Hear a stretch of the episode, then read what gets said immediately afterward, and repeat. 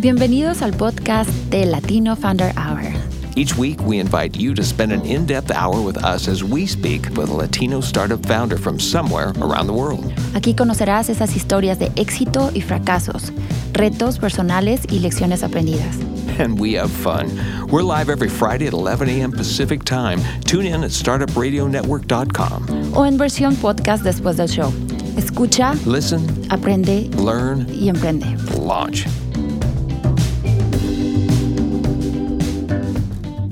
Muy buenos días a todos, bienvenidos a Latino Founder Hour, viernes 20 algo de julio. 26, 26 de julio según mi reloj. Se nos acabó julio, ya, Sí, finalmente. ya, chao. Eh, y bueno, este día estamos. Yo, yo- yo la verdad, hoy estoy muy emocionado. Eh, tenemos una invitada que la he seguido desde hace tiempo por Twitter. Es fenómeno. Vamos a tener una, ah, bueno, una, una historia sensacional. Pero bueno, primero tenemos un anuncio. Un anuncio muy sí, importante para todos los startuperos aquí.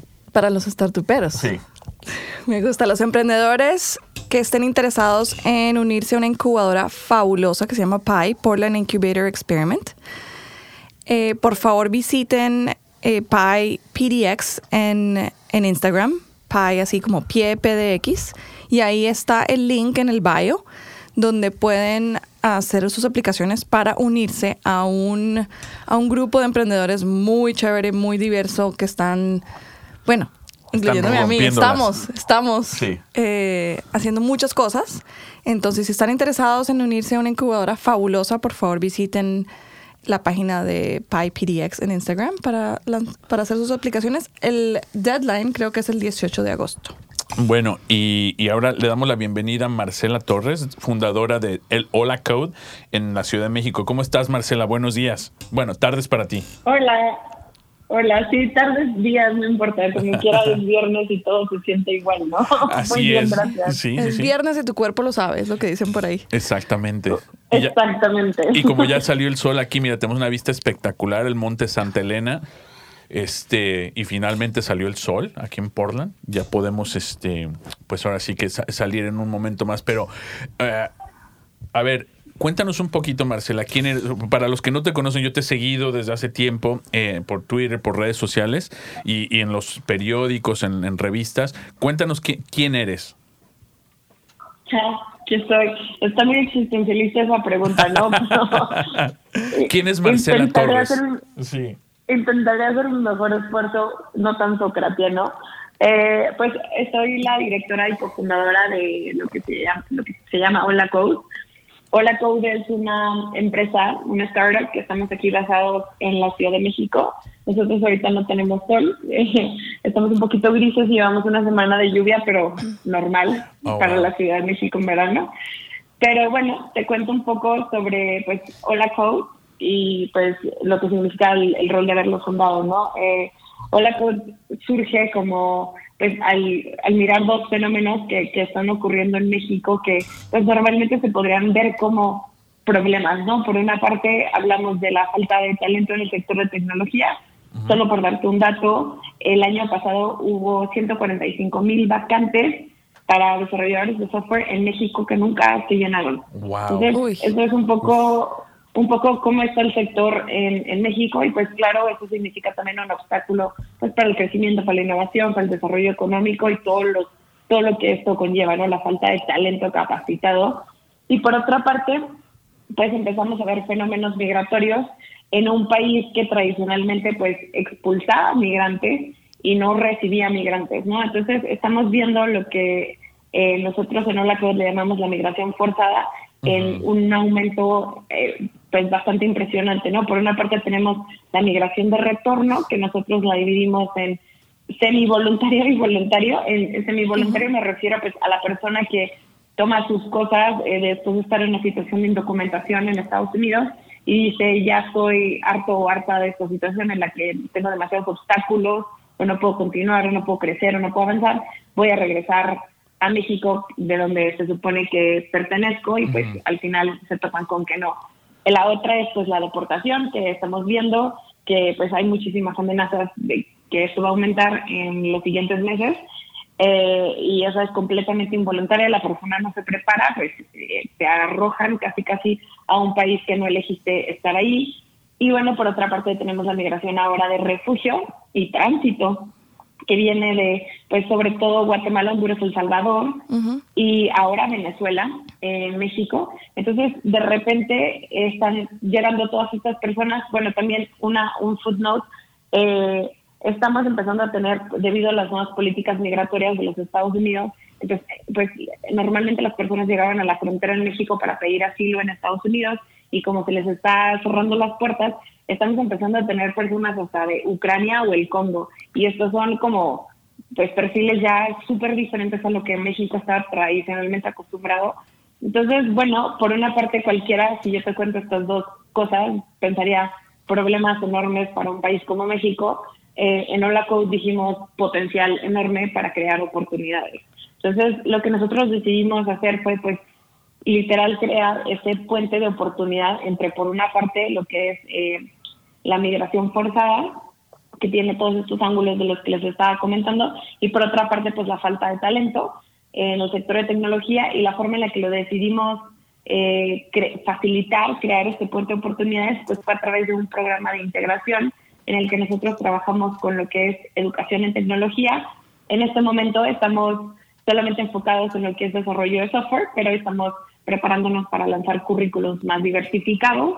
Eh, y por otra parte es lo que es el acceso a empleos en el sector de tecnología, pues viendo toda esta demanda de estas pues, personas talentosas ¿no? para el sector cómo se ven, cómo, cómo, cómo entras a este sector que pues parece bastante exclusivo, ¿no? Y nosotros pues hackear un poco ese obstáculo para entrar. Y finalmente la inclusión financiera, pues porque partimos de un supuesto en el que pues muchas personas en México pues es difícil acceder a la educación. Acceder a la educación en tecnología todavía es más complicado. Eh, para las personas migrantes, pues la educación pública es completamente inaccesible, pues por barreras de idioma, revalidaciones y pues burocracia en general. Y la educación privada, pues tiene el reto y el obstáculo que pues requieres el financiamiento para, para hacerla, ¿no? Entonces, normalmente pues uno asume un crédito educativo, pero si no tienes historial crediticio o lo que le llamamos un aval, que es como un collateral en Estados Unidos, pues no tienes acceso a este crédito educativo. Entonces, lo que le pasa a las personas migrantes es que no tienen acceso a servicios financieros entonces nosotros tuvimos que diseñar un esquema en el que pudieran pues ser incluidos eh, en el sector financiero en el país, que trabajamos de la mano junto con el Banco Santander para hacer eh, el acceso a su primera bancarización en el país. Y finalmente el modelo de negocios que diseñamos está, está orientado a esta inclusión financiera, que significa pues otorgar créditos educativos, eh, pero nosotros somos el colateral, o sea, el aval del estudiante de la COU y pues la forma en la que nosotros podemos garantizar el pago es cuando obtienen eh, una oferta laboral, que eso es la promesa que nosotros tratamos de hacer, ¿no? Nosotros acercarte a, las empresas para que tú obtengas tu oferta laboral y una vez que la obtienes, pues ahí es en donde se activa el mecanismo de repago, pero después te genera toda este historial crediticio y toda esta falta de acceso a servicios financieros automáticamente, ¿no? Wow. Entonces, eso es un poco... estás resolviendo muchos problemas, ¿no? O sea, no nada más uno. O sea, uno conlleva a otro. Sí, sí. O sea, esto, Ella ve oportunidades en todas partes. Es lo que yo me doy cuenta. Ese es el... Sí, problemas o soluciones, ¿no? Me encanta. Me encanta porque lo dijo muchas veces. Creo que conté como tres o cuatro veces que dijo las oportunidades, las oportunidades no eran problemas, no es la negatividad, sino las posibilidades. Me encanta. Claramente soy una emprendedora Sí, que ve oportunidades donde hay problemas y la otra gente se echa a llorar. Y ella dice, no, un momento. Espérate, aquí, hay, aquí hay algo, para. Pero Marcela, y tú, ah, eh, bueno, para entender un poco de, o sea, cómo, cofunda, cómo fundaste esta organización, eh, o sea, ¿tú, tú, tú, vienes de una carrera técnica o, eres, eh, estuviste en Estados Unidos. Sí. O... háblanos un poquito de ti, digo, lo, que, lo que puedas contar, ¿no? ¿De dónde sale ese fuego? sí. Sí, me encantaría como tener una historia así como muy... Me, senté en mi sala y de repente me cayó una lámpara en la cabeza y me di cuenta o algo así. Y no es tan interesante. De hecho, yo tengo un perfil muy eh, fuerte, por así decirlo, en ciencias sociales. Entonces, no, normalmente nada, nada relacionado con emprender o tecnología.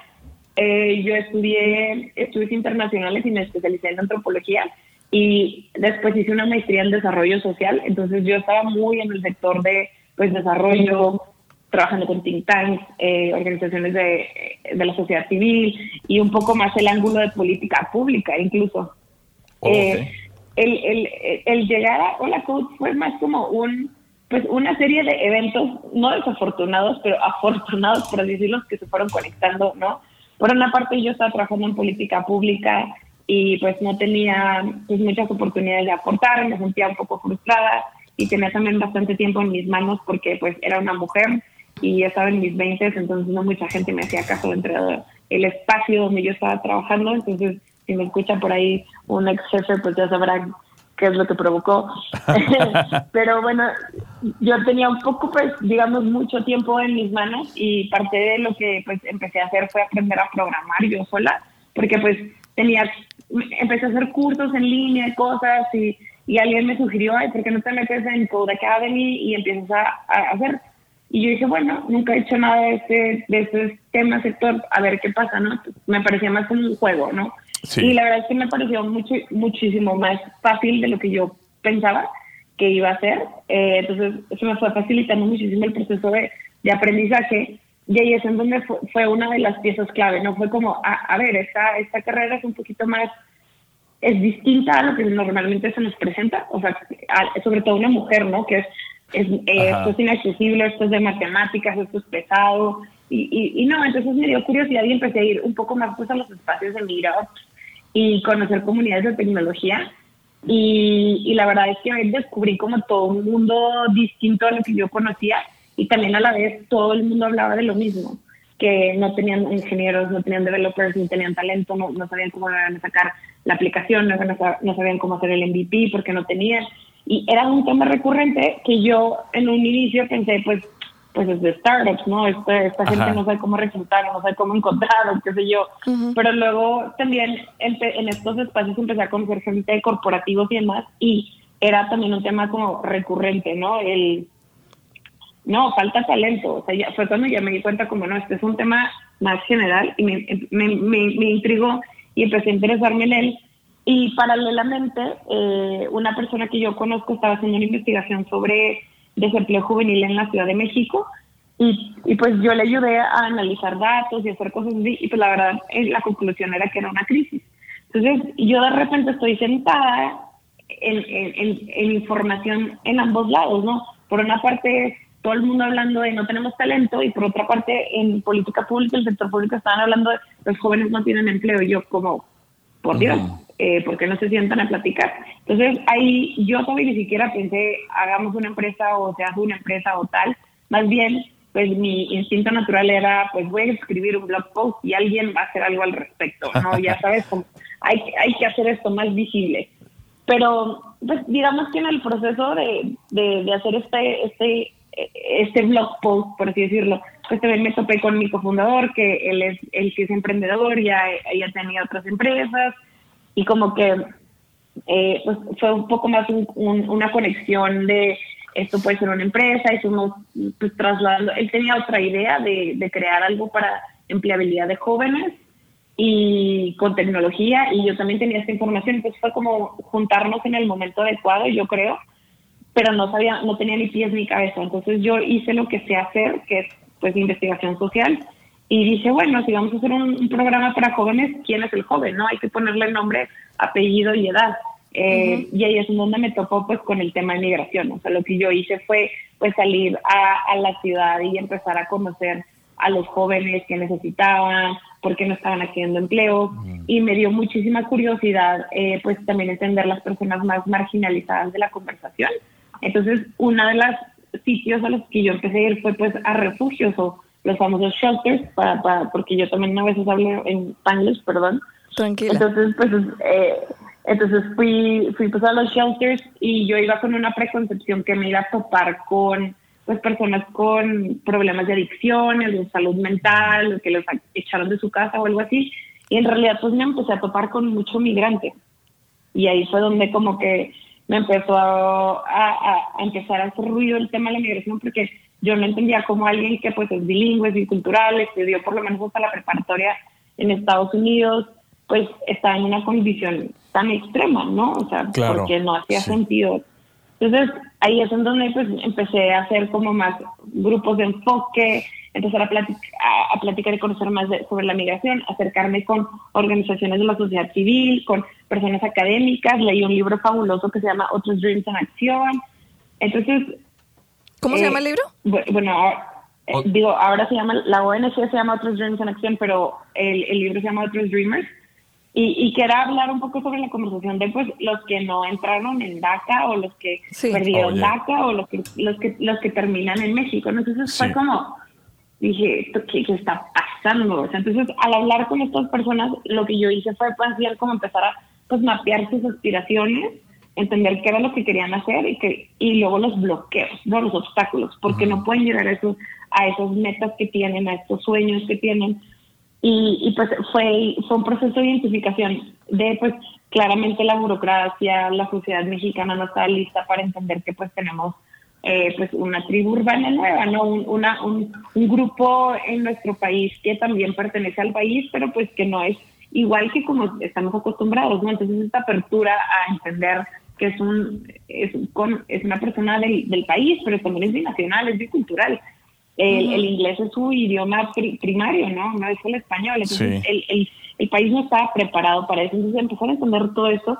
Y mientras, así, mientras yo hacía eso, me di cuenta que un programa en educación y tecnología acelerado también les beneficiaría, porque ya tenían las bases para entrar. O sea, el sector de tecnología a mí lo que me decía era, necesitamos personas que sean bilingües o personas que sepan por lo menos leer documentación en inglés y todo esto. Y yo dije, bueno, está toda esta gente que el, el, principal empleo que tienen acceso en México es a trabajar en un call center, entonces estar tomando llamadas todos los días, pues no, no es una cosa que, todo el mundo desea, no, no, no por desprestigiar la profesión, pero creo que es un, debería ser un trampolín para otra cosa. Claro. Pero no había otra cosa, porque no hay educación, porque no había oportunidades de crecimiento. Entonces, pues al final eh, ahí es donde empezó a hacer clic como hacer esto, pero la forma en la que se construye Hola Code o sea, como, como se los expliqué con estos tres pasos de integración, pues es como una co-creación más bien como con la comunidad migrante.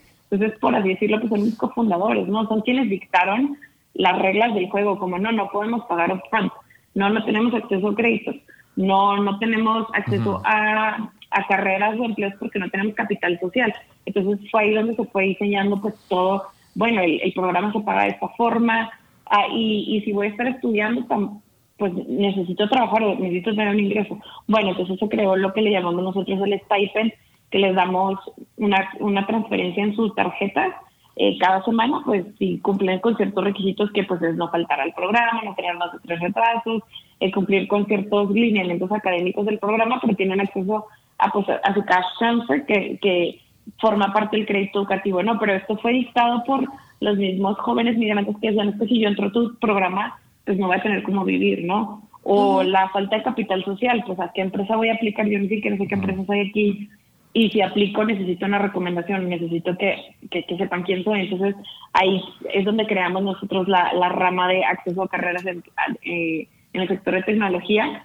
Y, y, pues por su naturaleza la inclusión financiera pues es parte del modelo de negocios. Entonces todo fue como en co-creación con comunidad migrante y con una investigación pues bastante eh, profunda porque pues yo era lo que sabía hacer, ¿no? Ese era mi entrenamiento de ciencias sociales, que obviamente entrando ya después al mundo de negocios, recientemente me, me mandaron a un taller de marketing, dijeron, ay, mira, esto sería bueno para, para la empresa y le llaman Target Market Segmentation y, y bueno, para mí es una etnografía y la etnografía es muchísimo más completa, ¿no? Entonces creo que por ahí saqué mucha ventaja de las herramientas de las ciencias sociales y, así es un poco como empezó, o sea, fue, fue investigación. Oye, bueno, fenomenal, Marcela. Pero queremos hacer una pequeña pausa para pagar a nuestros auspiciadores y poderle pagar a nuestros ingenieros aquí de sonido. Eh, danos 20 segundos y ya volvemos. ¿eh? Súper interesante y tenemos unas, un montón de preguntas, para ti. Muchas preguntas. ya volvemos. sin problema. Today's episode of the Latino Founder Hour is brought to you by Publicize. A deconstructed PR subscription service which generates effective visibility for your business. Publicize has broken down PR into a modular setup, keeping quality high and simply charging fees for the targeted PR you require. Check them out at publicize.co and tell them Claudia and Edgar sent you. Today's episode of the Latino Founder Hour is brought to you by CPA Dudes, where accounting is never boring. Their price is not based on time, instead, customers decide what to pay them. They don't charge you for sending invoices, phone calls, emails, texts, or meetings. They just get the damn job done. Find them at cpadudes.com slash startupradio. Bueno, ya estamos de vuelta con Marcela Torres de Hola Code. Marcela, y a, ver, entonces, ¿cómo, ¿cómo iniciaste? ¿Cómo fue el proceso de iniciar Hola Code? Eh, ¿quién, ¿Quién fondeó? cu- ¿Cuáles fueron los primeros pasos de, eh, pa- para iniciar la organización ya formalmente? Bueno, es que imagínate, o sea, nosotros financiamos un poco la educación porque pagas hasta que tienes un empleo. Sí. Entonces, pues no había no había manera de lanzarlo como así nada más porque había que financiarlo y tuvimos que levantar capital. Pero el levantar pre-seed en México y con este plan de negocios como imagínate el pitch de llegar y decir, ay, vamos a hacer educación para migrantes, cuando todos los medios están diciendo los migrantes son un problema. Dos, Sí. nos van a pagar cero hasta que tengan un empleo. Y tres, tenemos que diseñar créditos porque no tienen acceso a financiamiento. O sea, era, era un compromiso, te vas de la sala, por favor, porque eres una loca. Claro. O sí. sea, Eso lo hace más emocionante. fondos- Dice, pero es que no sabes la cantidad de fondos de inversión que me decían como, señorita, váyase a hacer su organización sin fines de lucro o, o mucha suerte en la vida porque pues suena como una loca. O, o sea, a, a ver, la gente también podía llegar a ser muy diplomática. Ay, qué linda tu misión, me encanta tu visión y tu pasión. Mucha suerte, o sea. Sí, Claro, sí, sí, totalmente. O me decían, mira, que, que, que el, el programa educativo tiene potencial, pero no me gusta que tu mercado sea tan de nicho. ¿Por qué no para la gente que, pues, que lo pague, no? O, para Claro. todo el país. Y yo sí, te daban como recomendaciones y yo como, no, es que mira, hice una investigación súper completa, no estoy loca. O sea, esta gente ya me dijo que si lo quiere y ahí ya está aprobado, solamente es cosa de lanzarlo, ¿no? Y la verdad es que a mí me, me invitaron como, tuve acceso a mis primeros dos inversionistas fue el mismo día. Eh, me invitaron a, a una, como a un pitch donde fueron varios eh, emprendedores a hacer pitches y tal.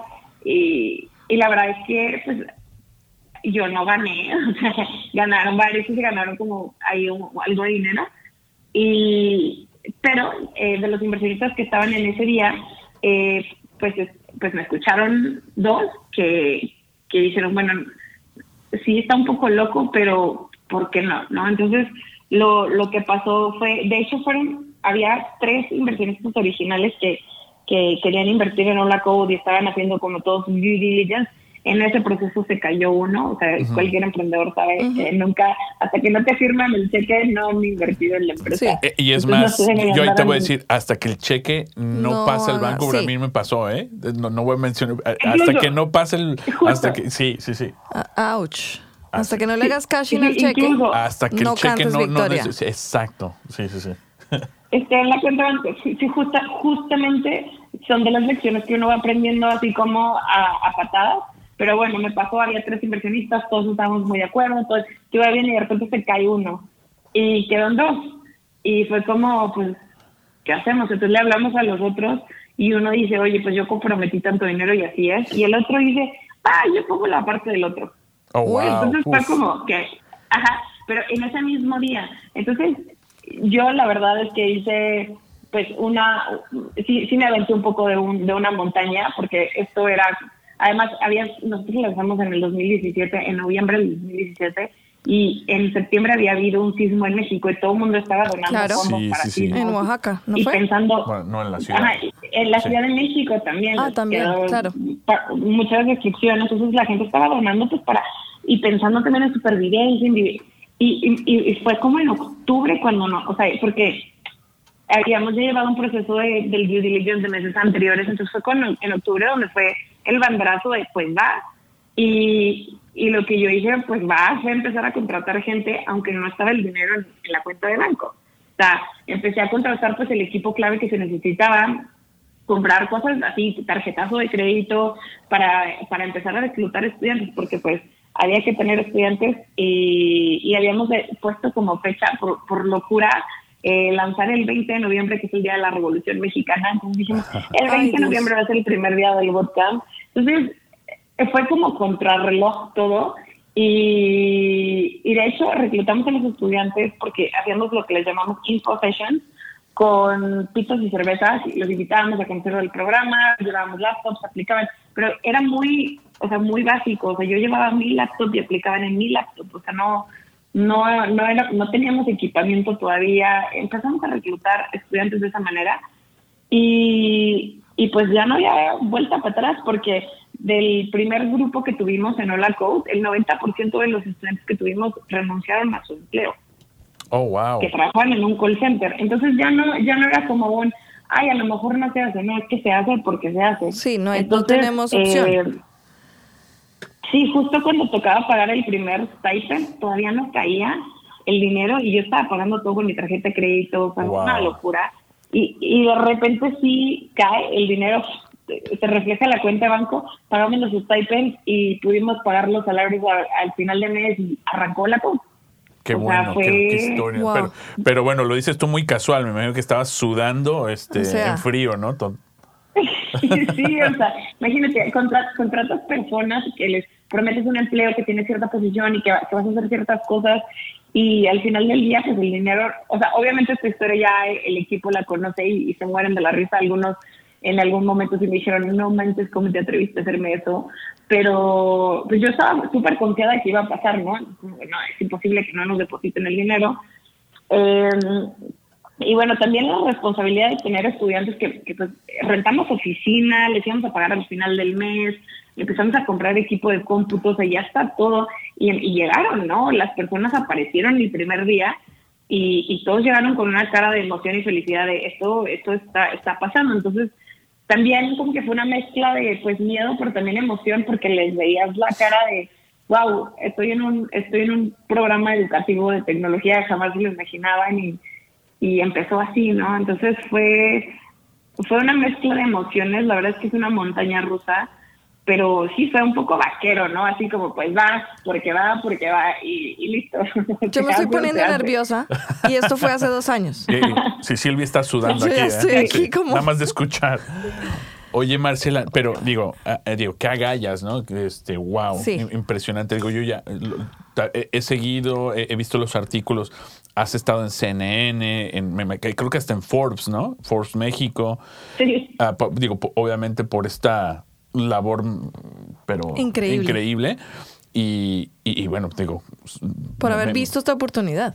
Exactamente, en vez de un problema. Y, ahora quiero hablar de eso de, un poquito, eh, porque estábamos hablando con el equipo de producción antes de entrar al podcast, precisamente del problema de, ah, de los Dreamers, ¿no? Y, yo les explicaba, yo, yo, yo soy del DF, Marcelo, pero tengo muchísimos años acá. Y, y, sí, les comentaba, eh, es que no, no, no, me puedo imaginar esta, esta gente llegando a un, sitio que la, verdad somos hostiles, ¿no? Los, los chilangos, muy hostiles con, eh, con la gente que no Pero habla. Pero espérate, ¿por qué no explicamos? Porque estamos asumiendo que todos nuestros oyentes entienden lo que es un dreamer. Exacto. Entonces, es importante aclarar que aquí los dreamers es un término que se usa para las, los jóvenes que llegaron a Estados Unidos. Eh, migraron acá con sus, con sus familias, eh, en la mayoría de los casos con sus padres, como menores de edad. Entonces están en, un, en una situación compleja donde no tienen documentación y como llegaron como menores de edad, entonces no eran, digámoslo así, responsables por sus, por sus, acciones, no tenían opción de migrar o no migrar. Aquí en Estados Unidos después se hizo un programa que se, al que se refiere como DACA bajo la administración de Obama, en donde algunos de estos dreamers podían, digamos, salir a la luz, exponerse y decir, yo soy un joven indocumentado que llegó acá como menor de edad, pero quiero eh, participar en este programa que, que desarrolló la administración de Obama y pago una suma de dinero muy alta cada dos años y eh, a cambio de eso puedo recibir una licencia de conducción, derecho a trabajar y otro tipo de beneficios. Escolares Eh, también. Puedo ir a la becas, universidad, sí. etcétera. Entonces, eso para Y cierto nivel de protección, entre comillas, ante, ante procesos inmigratorios, ¿no? De deportación. exacto. Sí. Que obviamente cambió el, Claro, bueno, eso el eh, no vamos a meternos en política eh, ahorita. Pero dejémoslo ahí, pero Definitivamente ya cambió, sí. ca- ya cambió, ya reviró, por Eh, decirlo así. Pero yo lo que quiero es, es también explicar, porque la gente no sabe, lo- o sea, el nivel de hostilidad. O sea, lle- llega esta, eh, como, como dice Marcela, son chicos que son mexicanos, no son americanos, pero crecieron aquí. O sea, ellos se Claro, se llegaron acá como aquí. menores de edad y aquí, y como dijo Y Marcela, muchos de ellos no hablan ni español. Exactamente. ¿No? Hablan inglés como su primer idioma. Ajá, eh, dominan más el inglés que el español. claro. Y vuelven, y no son ni de aquí ni de allá. Eso es, No. es un limbo en el que están No, y- permanente. y, y los avientan en la jungla esta de asfalto, donde somos bastante... Entonces, bueno, ya tenemos el contexto. Ya tenemos el contexto, pero sí, a ver, Marcia, entonces cuéntanos tú que estás ahí, ¿cómo, cómo, cómo es esto? O sea, ¿qué es lo que ves, no? Sí, pues mira, la verdad es que sí ha sido un reto. O sea, para nosotros parte del trabajo que, que tuvimos que hacer mucho con las empresas fue como sensibilizarles y en- darles a entender cuál es el perfil con el que estamos trabajando. Y no te voy a mentir, o sea, sí hay empresas en las que luego los chicos nos reportan que se sienten discriminados o discriminadas porque pues tienen un acento cuando hablan en español o porque entre ellos hablan en inglés o sea, porque es, es muy común que se sientan muchísimo. Nos ha pasado, por ejemplo, en, en el espacio de la Code que cuando llegan es la primera vez que conocen a alguien como ellos. O sea, porque luego tenemos chicos o chicas que crecieron en Carolina del Sur, Carolina del Norte y no conocían a ningún mexicano indocumentado o en su misma situación y cuando llegaron a México pues no, no, no llegaron al mismo espacio de, de la misma manera. Entonces, es la primera vez que pues, hablan inglés en un rato. ¿no? O sea, también, es, eh, entonces aprovechan ese multiculturalismo. Entonces, para nosotros, un reto fue trabajar con las empresas y otro, por otra parte, pues crear este sentido de comunidad, ¿no? El tratar de pues, celebrar el 4 de julio, porque es, inter- es importante para, para ellos y ellas el, lo que es Thanksgiving, es más importante que, que la Navidad incluso. Entonces, nosotros también jugar un poco con, el, con la la biculturalidad y hacer do- dos celebraciones de independencia. Pues hay dos países en los que se en los que se, cre- se creció o se tiene algún tipo de identidad. Entonces Ajá. también celebrar las, fe- las fechas mexicanas un poco para que pues se sensibilicen eh, de la cultura mexicana, pero también celebrarles sus fechas que son relevantes. Entonces sí trabajamos mucho en, en eso para que sintieran como que este sentido de, de integración el- dentro de su comunidad, que eso les da acceso a capital social. Por otra parte, sí, definitivamente la a, a los mexicanos en el país en general, con todos estos fenómenos migratorios, nos está saliendo como el racista interno que todo el mundo niega que existe en el mexicano muy alegre, muy simpático, y no, es, no es verdad, la gente es bastante hostil y con, con el migrante retorno bastante, a pesar de que pues, comparte el mismo pasaporte, ¿no? La misma nacionalidad en teoría, simplemente porque alguien se ve diferente, pues asusta, ¿no? Y luego ahora con la migración de refugio y de tránsito que viene, también la gente se está poniendo bastante hostil porque México no es, no tiene las herramientas sociales como cultura, no estamos ahí todavía para decir, ay, somos un país abierto y venga todo el mundo y hagamos todas las cosas. Entonces, eh, la verdad me encantaría poder decir que sí somos muy multiculturales a pesar de que tenemos bastantes poblaciones indígenas, otros, otras lenguas. A pesar de todo eso, no, no hemos, eh, después de siglos como país, no hemos logrado como embrace y decir sí somos muy multiculturales y que venga quien quiera. No, no lo somos. Eh, es un proceso. Creo que parte de la labor de Hola Code, más allá de lo que hacemos con, con las personas que entran en el programa, es un poco sensibilizar a, a las personas en el tema migratorio y la cobertura mediática que hemos tenido, pues la, la hemos aprovechado más bien para eso, ¿no? Para hablar como, pues darle otro giro a la cara del migrante en vez de es mano de obra barata o es criminal o es un delincuente. O sea, es cambiar esa conversación y es no, es, es un desarrollador de software, es una desarrolladora de software, es una UX designer y están creando la aplicación que tú estás usando para hostear a tu mascota. Entonces es como, Sí. Es, es, es- nos- nuestro trabajo sí ha sido un poco cambiar esa cara y ese trabajo ha sido un poco el más difícil.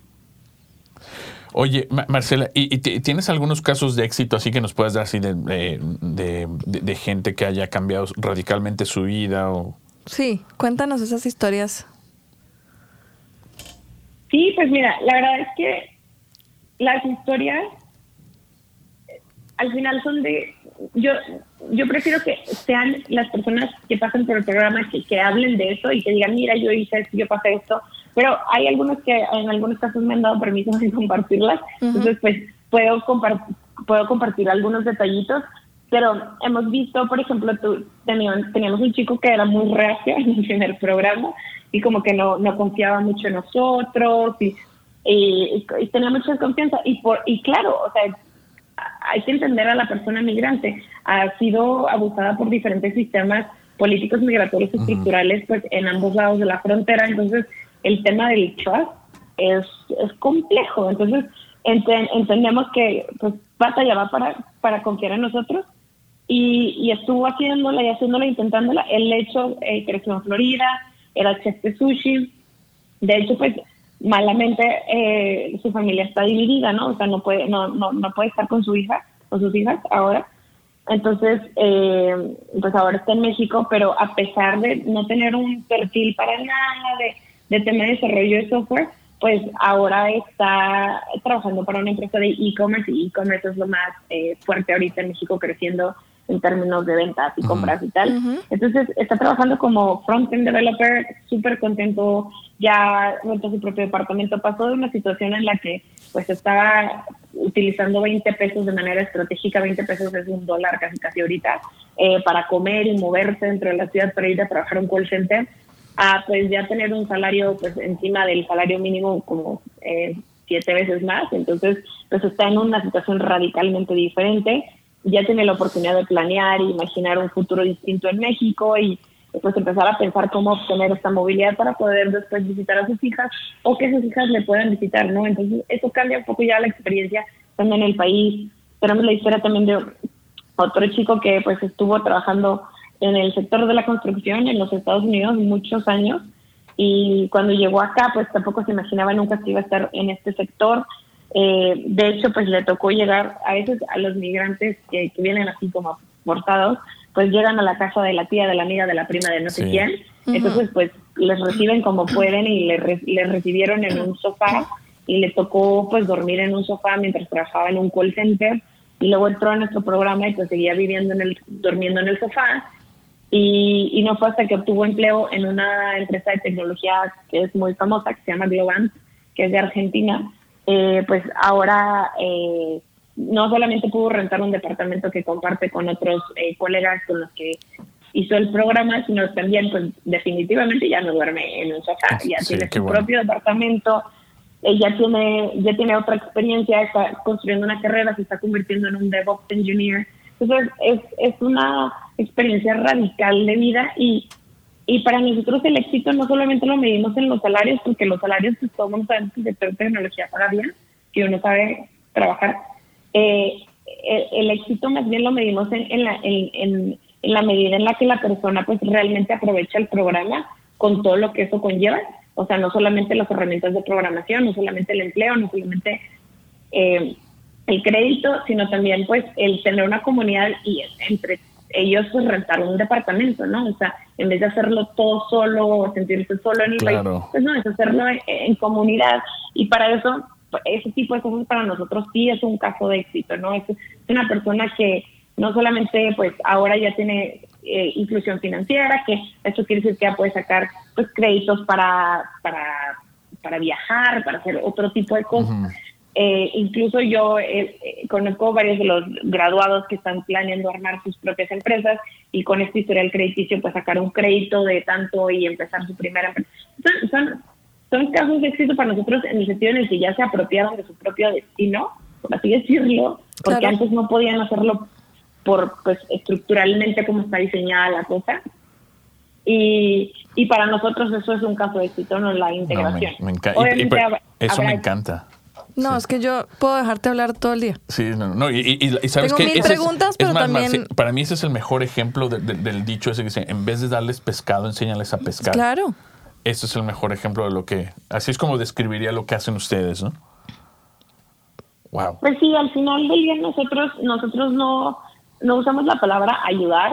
eh, es, es, es como casi eh, prohibida en la cultura de Hola Code. O sea, nosotros facilitamos el proceso. La verdad es que la persona entra al programa y hace del programa lo que quiere. O sea, eh, yo no te voy a mentir, ha habido personas que entran en mi programa y no están conformes porque pues, tenían expectativas diferentes o querían que resolviéramos pues cada detalle de sus vidas. o cosas que nosotros pues somos incapaces, no somos el gobierno, además somos una empresa y nuestras limitaciones es pues el empleo, acceso a empleo e inclusión financiera, no podemos cubrirlo todo. Claro, Y no, ha habido, ha habido, ha habido personas que, que, se toman el programa medio a la ligera, eh, el, pro- el proceso de aplicación en procesos medio a la ligera, obtienen ahí un empleo que pues a lo mejor no les encanta y luego no están tan felices, pero luego hay personas que agarran el programa y dicen, aquí va porque aquí va, y no paran de programar, no paran de aprender.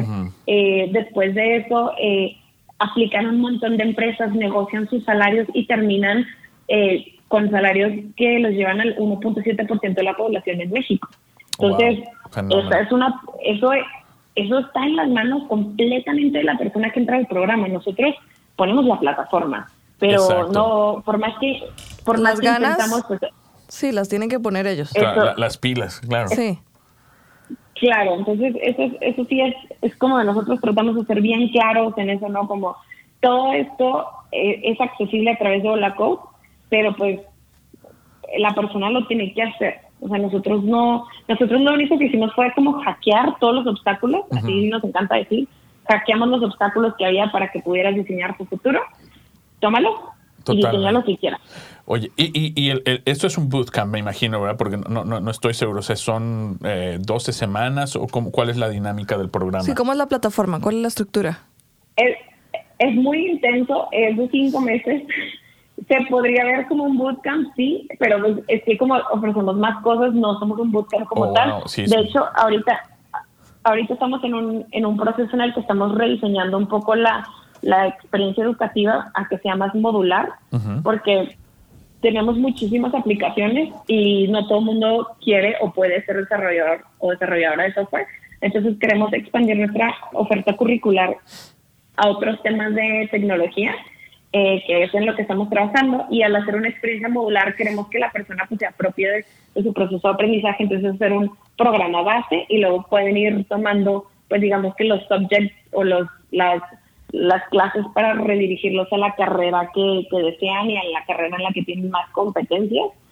Eh, entonces, es, esto es un poco en lo que estamos trabajando en este momento y, y es parte de la experiencia del startup, ¿no? O sea, nosotros lanzamos con esta investigación y resulta que la empresa nos explotó en la cara, o sea, fue como, ah, tú creías que ibas a tener 100 aplicaciones, pues no, van a ser 1200. Oh, wow. Y fue como, bueno, ¿cómo reaccionamos a esto, no? Y, Sí.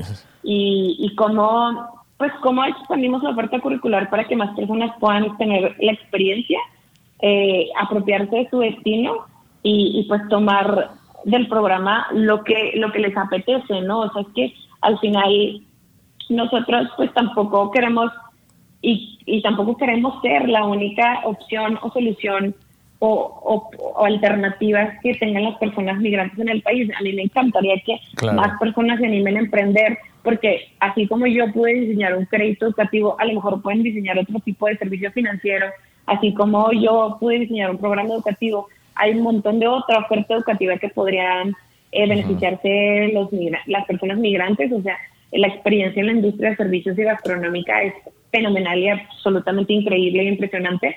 Tener la experiencia construyendo propios negocios, ahí hay, hay oportunidad por una aceleradora, o sea, vamos, que oportunidades sobran y nosotros no queremos ser la única alternativa que tienen, porque tampoco queremos que alguien se sienta como esto es lo único que puedo hacer en el país, ¿no? Claro. Entonces, para nosotros sí es siempre estamos haciendo la invitación como hagan, hagan las cosas, eh, gente, vean que, que estos chicos y chicas, los que tienen ganas, sí lo hacen, les dan, y van a tomarse el- lo que ustedes hagan en serio y, y pues las buenas personas les van a pagar de vuelta, o sea, eso, eso pasa. Y Sí, pasa. sí, sí. No, totalmente. Wow. No sé. Digo, Ma- Marcela, te- eh, se nos está acabando el tiempo y te, te- te hacemos la invitación a que regreses al programa Sí, porque yo- quiero- sí, necesitamos- o sea, necesitamos unos segunda dos o tres días, Sí. ¿no? Fácil.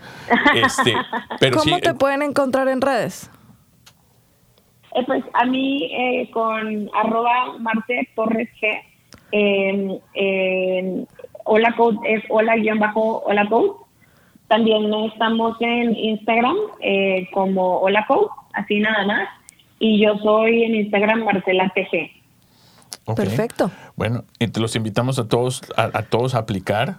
Este y, y Marcela, ah, ¿tienes algún alguna petición, algo que podamos nosotros hacer desde el, el ambiente startupero en Estados Bueno, no nada más en Estados Unidos, tenemos hemos ya entrevistado a gente en todos los países y es precisamente esto lo que, que lo que estamos haciendo es una plataforma para, Para, apoyar. conectar Sí. Y ayudarlos. Sí, pues claro, mira, la verdad es que uno, por una parte, si hay personas migrantes escuchándonos, que apliquen, eh, pero que también nos tengan paciencia porque estamos rediseñando la experiencia mo- más modular para que tengan más oportunidades. Entonces, igual y nos vamos a tardar un poquito en relanzar eh, la plataforma, pero no tardamos y viene un programa remoto también para las personas que no están en la Ciudad de México. Entonces, Excelente, sí. pues vienen más oportunidades y finalmente también pues a otros emprendedores y emprendedoras, sobre todo emprendedoras mujeres, porque yo jamás pensé que iba a ser eh, propietaria o cofundadora de una empresa. O sea, yo, yo iba a hacer un doctorado y me iba a quedar encerrada en una biblioteca. Pero, pues, a- que, que un poco que se anime, ¿no? O sea, a ver, el, el chiste es un- lanzar algo, o la code no es perfecto, se lanzó, se lanzó como se pudo, con los recursos que se pudo, con las mejores intenciones. Ahorita estamos en un proceso de rediseño y reentender cómo vamos a, a mirar al futuro. Y esto ya es basado en los datos que tenemos de los programas que, que funcionaron, ¿no? O sea, cosas que funcionaron y cosas que no funcionaron y se están tomando en cuenta para mejorar y, y, y- y salir otra vez al mercado, ¿no? Y Sí, creo sí. que, que le pierdan el miedo a uno, a invertir en la comunidad migrante, porque sí, la comunidad migrante sí que, que es un mercado que se tiene que ver no como de nicho, sino como un mercado enorme y, y que tiene potencial, que no se le vea a la persona migrante como una persona de caridad, sino un cliente. Eh, y, y bueno, finalmente pues que se, que se atrevan a lanzar algo aunque no esté perfecto porque la perfección va a venir de las primeras personas que te gritan, ¿no? O sea, que no les gusta el servicio, que no les gusta lo que estás haciendo, pues la verdad se siente bien feo porque es tu bebé y lo diseñaste y es tu empresa y tenías las mejores intenciones, pero pues que alguien te grite y que no les gusta algo al final del día Sí. feedback que te sirve pues para pues para, para incorporar o mejorar o poner boundaries o lo que tú como te interprete, pero es feedback. Y eso Sí. hay que hay que tomarlo y pues es parte de la experiencia de emprender. Claro. Sí. Así es. Palabras sabias para cerrar nuestro capítulo de hoy. Vamos a ponerle, vamos a ponerle pausa a Marcela y decirle que vamos a tener que seguir otra vez. Sí, sí, sí, totalmente. ¿eh? Parte número dos. Bueno, Marcela, un- fue un placer este a- y, y me encantaría poder conocerte. Voy, que voy a estar en México en un par de semanas. ¿por qué Ay, me lo sí, refriegas en la cara? Porque por, por unos Pues Yo no voy a estar venga. en México. Más bien cuando viene Marcela a Portland. Ah, sí, te hacemos la invitación. Ah, perfecto, perfecto, me encantaría. Eh, pues por ahora cuando vengas a México avísame, encantado de recibirte en, en Hola Code para que conozcas al resto del equipo, porque pues son también, eh, esta es una máquina que no funciona sola, eh, el, el equipo de Hola Code es espectacular, Eh, la mayoría son migrantes y están construyendo una empresa para su propia comunidad, entonces son, son increíbles.